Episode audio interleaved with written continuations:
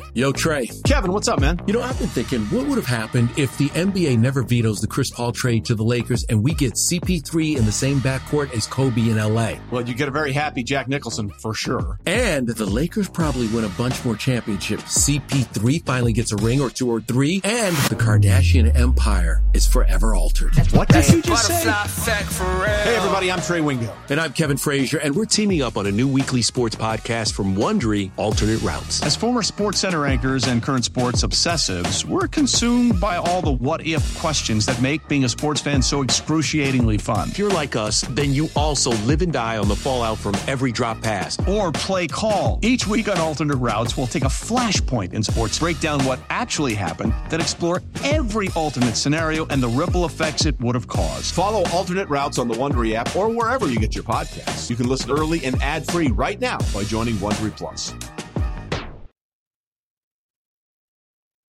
Welcome to the BetQL Daily Boost. I am your host, Dan Karpuc, riding solo today. And I'm going to get right into this because this is just pumping me up right now. Justin Herbert to record 5,000 plus passing yards is boosted to plus 250 at BetRivers right now.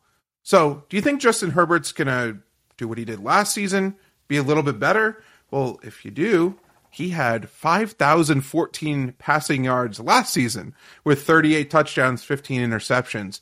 He's returning Joe Lombardi as an offensive coordinator, and he has two matchups against the Chiefs, Broncos, Raiders, all of which are projected to have prolific offenses. Speaking of prolific offenses on the schedule, they also have the 49ers, Cardinals, Rams. All of those teams are going to require him to put up some numbers here. So Keenan Allen, Mike Williams, Austin Ekeler, Josh Palmer, Jalen Guyton are going to be his main recipients of targets. They're all back this year.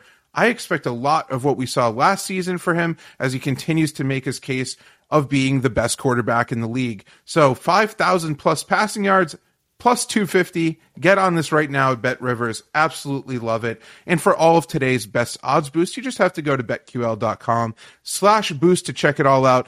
Also feel free to follow me on Twitter at Daniel Karpuc, D-A-N-I-E-L-K-A-R-P-U-C. Now let's get into three best bets from three different sports. We're going to start with baseball. Diamondbacks Royals under seven and a half runs. I love the pitching matchup in this one. It's Zach Gallen versus Brady Singer. Now, hear me out. You might not understand or be cognizant of how good these pitchers have been lately. So Gallen has been absolutely dominant over his last three starts. On August 8th, seven innings shutout ball while striking out eight, walking two. Next start in Colorado at Coors Field against the Rockies. Seven innings pitched, two hits, no earned runs, six strikeouts, one walk. That's really hard to do in that ballpark. Then, in his last start, seven and a third innings pitched, shutout ball again, four hits, struck out 12 Giants hitters. In summary, those last three starts gave up nine hits, punched out 26, and gave up three walks in 21 in a third innings. So in today's MLB, outside of Jacob DeGrom, Max Scherzer, Justin Verlander, guys like that, it doesn't get much better than that, and you don't see it too often. Meanwhile, Brady Singer on the other end has ascended into this very solid pitcher for the Royals. He's six and four with a 3.27 ERA on the season now. He's recorded seven quality starts in his last eight outings and had a 1.83 cumulative ERA over his last seven starts. So both of these lineups also stink. They're in the bottom of the league in terms of runs scored per game. I think both pitchers have a clear edge on the mound here tonight. I love the under seven and a half runs in this one. Now let's go over to golf. Yes, golf. Golf doesn't make an appearance on here too often, but today we're changing that. It is Jon Rahm to finish in the top five at the Tour Championship at plus 190 over at FanDuel.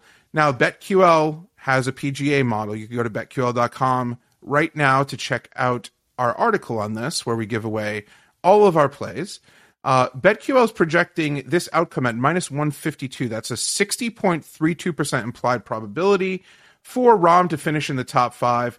And in this tournament, they're starting with a staggered score. So he's going to start at minus three, whereas someone like Scotty Scheffler, for example, who leads the FedEx Cup playoffs, will start at minus 10 with a pretty big advantage. And so there's like a list of players that will start at different scores. Uh, this is a little bit different just because it's the last event of the FedEx Cup playoffs.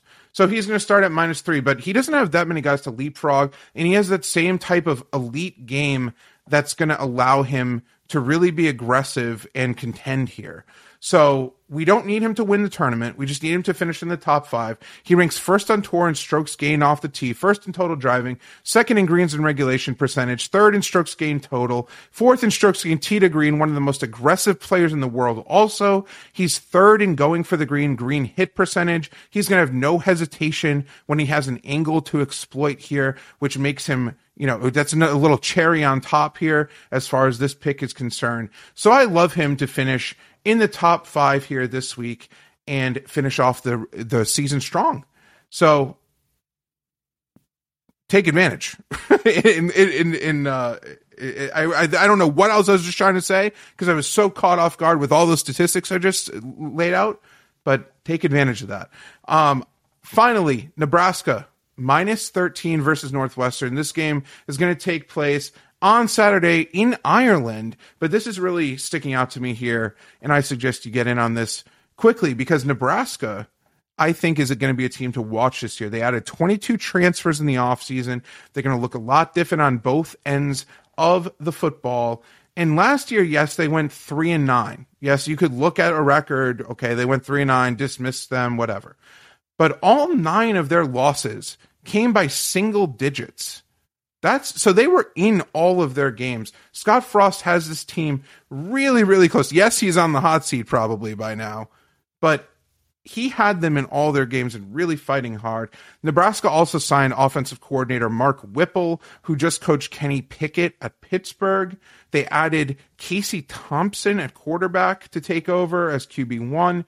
He at Texas last season. He put up 24 passing touchdowns, nine interceptions with four rushing touchdowns as well. So they made some nice improvements there. Northwestern went three and nine under Pat Fitzgerald last season. They were bad on both sides of the ball. They're going to be inexperienced and overmatched on paper in this game. I like Nebraska to absolutely roll over them in this spot. So the little week zero NF or er, er, NCAA football best bet for you there. Overall, three best bets. The awesome odds boost to take advantage of. I am Dan Karpuc. I will talk to you guys tomorrow. Have a great day.